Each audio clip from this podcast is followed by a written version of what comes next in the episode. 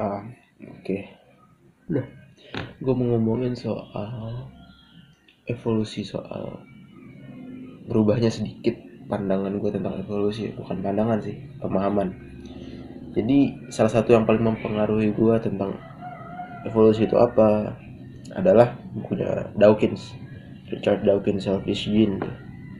Di situ tuh pemahaman gue tentang um, apa ya tentang kehidupan bukan di philosophical terms ya cuman di biological aja. Kehidupan tuh terbentuk di situ gitu. Jadi ibaratnya sentral teorinya di buku itu adalah bahwa yang gue pahami ya setidaknya yang gue pahami dan gue jadikan pemahaman gitu sampai akhir-akhir ini berubah sedikit adalah bahwa di setiap makhluk hidup itu ada DNA di setiap sel di dalam makhluk hidup jadi gue mungkin dalam tubuh gue ada jutaan sel. Di setiap sel itu ada DNA DNA itu ibaratnya blueprint kumpulan molekul yang ngatur ekspresi protein dan ekspresi protein itu lah yang membentuk sifat-sifat dalam diri gue misalkan. Mata gue hitam tangan gue misalkan apa namanya otak gue bagian-bagiannya begitu itu dibentuk dari dari DNA dari protein yang diatur oleh DNA atau kayak gue punya lambung lidah atau hidup hidup gue pesek gitu gitulah segala macam. Itu dari DNA gitu. Dan jin itu sepemahaman gue ya gen itu adalah gen atau jin itu adalah uh, sequence sequence dari DNA bagian-bagian dari DNA gitu. Jadi ada gen yang ngatur mata kita hitam ada gen atau bagian dari DNA yang ngatur rambut gue bergelombang sedikit dan segala macam dan segala macamnya dan evolusi adalah seleksi seleksi gen-gen yang terus bereplikasi itu gitu. Jadi misalkan contoh klasiknya di Inggris gitu. Contoh klasik tuh uh, contoh klasiknya tuh kayak ada kupu-kupu hitam kupu-kupu putih. Tapi karena ada pabrik revolusi industri mengeluarkan asap warna hitam akhirnya kupu-kupu yang hitam jauh lebih gampang berkamuflase. Sehingga yang gen yang hitam lebih banyak ber lebih banyak lebih banyak bisa bertahan hidup daripada gen yang putih. Gen yang putih kan kupu-kupu putih banyak kebanyakan dimakan sehingga kalau dimakan yang nggak bisa berkembang biak gitu kan nggak bisa melakukan seks nggak bisa berkembang biak meneruskan gen putihnya itu. Itu pemahaman gue jadi yang gue lihat sebagai manusia itu adalah yang hasil dari pewarisan jutaan tahun gen-gen yang ada di dalam diri gue sekarang gitu. Gen otak gen gampang stres gen gampang takut gen uh, mata hitam gen um, apa namanya gen altruistik gitu gen egoistik juga terus gen apalagi gen gen yang ngatur uh, rambutnya sedikit dibandingkan monyet-monyet lain gitu itulah hasil dari seleksi gitu jadi gue membayangkan dulu tuh ada manusia yang mungkin bulunya tebel gitu udah kayak monyet gitu kan. Tapi karena situasi alam akhirnya manusia gen-gen yang kayak gitu tuh mungkin menipis gitu. Gue bayangin dulu ada manusia yang mungkin bisa meditasi di alam liar zaman dulu zaman purba bisa meditasi 10 jam gitu. Tapi manusia itu udah duluan kemakan harimau gitu karena dia terlalu banyak berdiam diri. Akhirnya gen-gen gampang meditasi itu terhapus gitu. Artinya gen-gen yang lahir adalah gen-gen yang lebih was-was gitu waspada.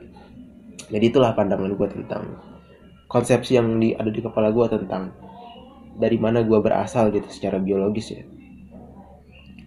Gitu. Cuman um, itu tuh agak berubah sedikit setelah um, gue baca sedikit jurnal dari Janis Noble itu ilmuwan biologi juga. Dan perdebatannya dengan Dawkins perdebatan dia tentang basically dia mempertanyakan beberapa asumsi dari teori selfish gene itu gitu. yang kalau nggak salah namanya neo darwinian ya teori neo darwinian itu. Yang bikin gue bikin gue mikir kayak ini nggak juga ya? Beberapa asumsinya gue udah tulis itu pertama replikasi sempurna. Jadi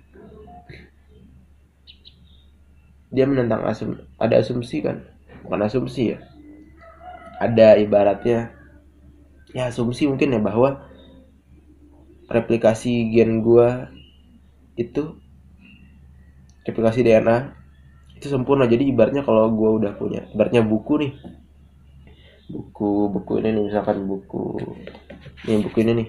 Gua kopi kopian hasil dari kopian gua tuh persis kata per kata gitu. Ibaratnya itulah DNA itu adalah buku dan kopian gua tuh persis kata per kata. Tapi apakah iya? Um, Dennis Noble tuh bilang kalau penelitian-penelitian yang baru menunjukkan kalau di setiap replikasi DNA dalam diri kita sendiri aja kalau nggak salah ya itu tuh bisa ada kesalahan satu persen dua persen kalau nggak salah berapa persen gitu. Dan bayangin kalau itu terjadi selama generasi ke generasi berarti kan um, apa namanya? DNA yang ada gue sekarang ini bukan murni hasil dari turunan dari nenek moyang gue cuma tapi hasil dari mutasi-mutasi satu persen dua persen itu gitu. Itu satu. Terus um, aduh bilang lagi ya. Ada eksperimen juga yang dia bilang kalau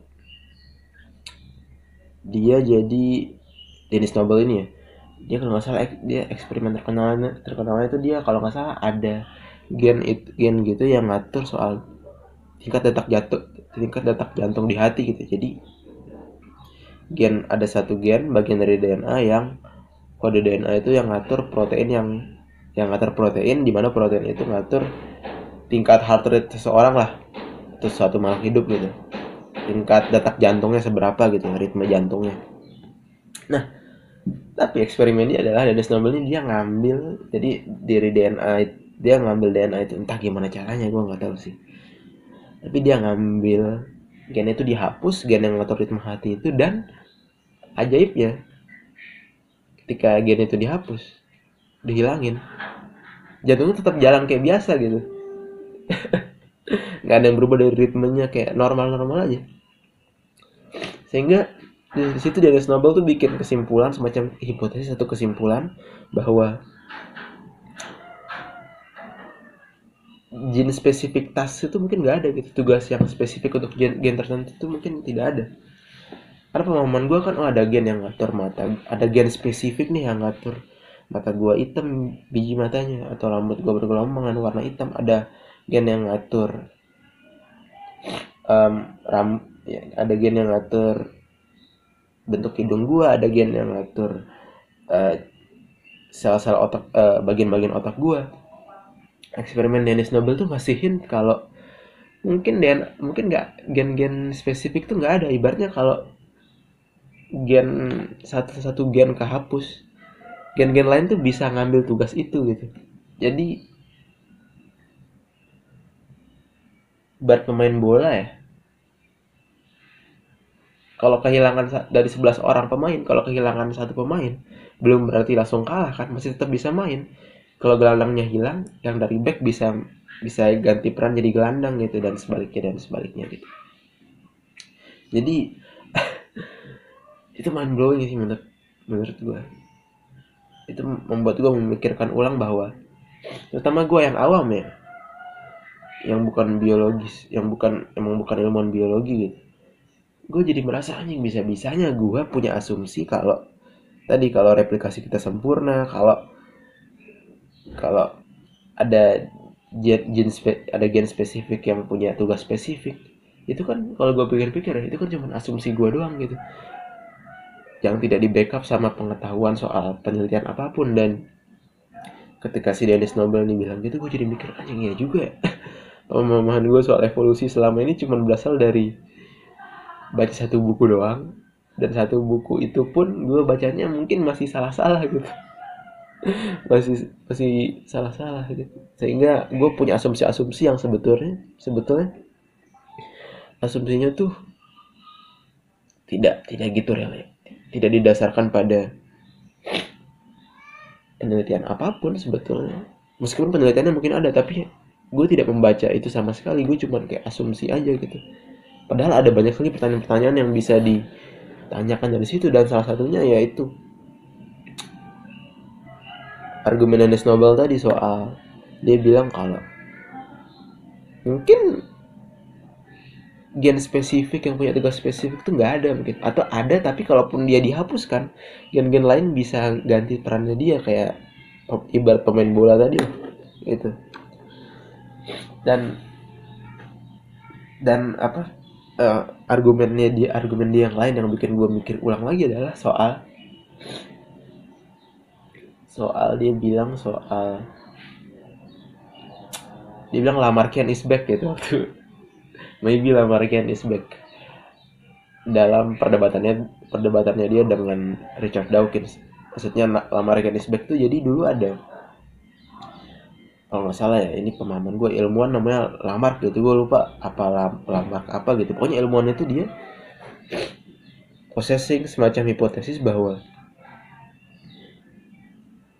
um, makhluk hidup itu bisa meng, bisa bisa merubah gennya lah ibaratnya merubah gen ini koreksi kalau salah ya bisa merubah gennya ketika dia hidup gitu. Jadi ibaratnya ada jerapah gitu ada jerapah yang lehernya pendek. Padahal hmm, makanan-makanan daun-daun cuma ada di atas gitu.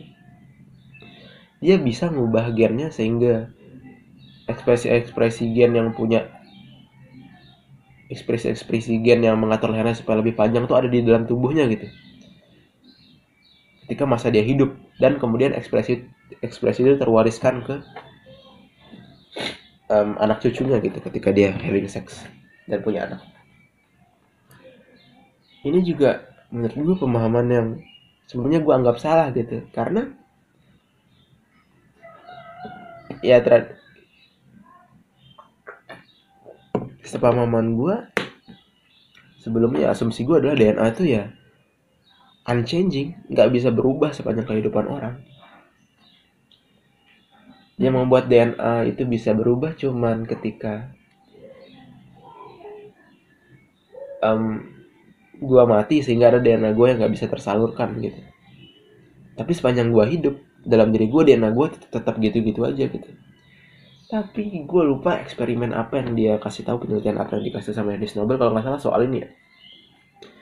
Soal apa namanya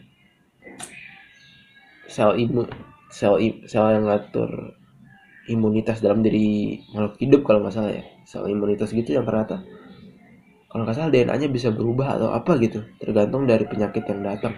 Gue lupa lah ini koreksi kalau salah ya. Cuman lagi-lagi itu juga terlepas dari penelitiannya benar atau salah itu juga mengekspos gue terhadap asumsi gue sendiri bahwa Iya ya kenapa gue mengasumsikan bahwa DNA itu tidak ber, tidak bisa berubah dan statis gitu. Padahal DNA itu kan ya molekul molekul juga bisa bisa aja berubah gitu kan. Itu yang itu yang bikin gue mikir sih. Jadi intinya Dennis Nobel ini bikin gue mikir ulang soal beberapa asumsi gue yang sebenarnya sangat mendasar gitu. Soal evolusi yang ternyata sangat bisa di challenge gitu dan itu yang bikin gue jadi ngerasa anjing seru ya evolusi nih. Dulu gue ngerasanya evolusi ini kayak udah kelar lah. Oh Darwinian evolu evolusi adalah tadi seleksi alam seleksi gen udah kelar gitu. Cuman ternyata kalau lo lihat gimana DNA itu direplikasi dalam sel itu sangat-sangat kompleks dan membuat lo sadar bahwa anjing ada banyak pertanyaan yang belum terjawab ya. Ada banyak pertanyaan yang belum terjawab dan itu sih itu bikin gue lebih humble lagi kalau bikin gue makin menyadarkan gue kalau ya gue nih tidak tahu apa-apa sebetulnya pemahaman gue soal banyak hal. Salah satunya evolusi itu cuma di derive dari satu bacaan udah gitu doang. Dan tiba-tiba gue bisa punya pandangan dunia yang saklek gitu. Tapi ya setelah gue baca lagi anjir ada banyak pertanyaan ya yang bisa di yang bisa dikemukakan untuk memper, untuk men-challenge pemahaman gue itu gitu ternyata ya gitu sih. Jadi apa kesimpulannya video ini ya? Kesimpulannya adalah bahwa ternyata dalam diri saya ya terdapat banyak sekali asumsi yang dasarnya itu sangat-sangat cetek ternyata. Dan sangat bisa di challenge gitu. Jadi kesimpulannya adalah kesimpulannya jangan sombong gitulah kesimpulannya kayaknya jangan sombong jangan merasa paling tahu karena sedikit ya pemantik membuat gue sadar kalau uh, banyak sekali yang yang gue anggap pengetahuan ternyata cuma asumsi gitu. Gitu sih. Oke itu aja kali ya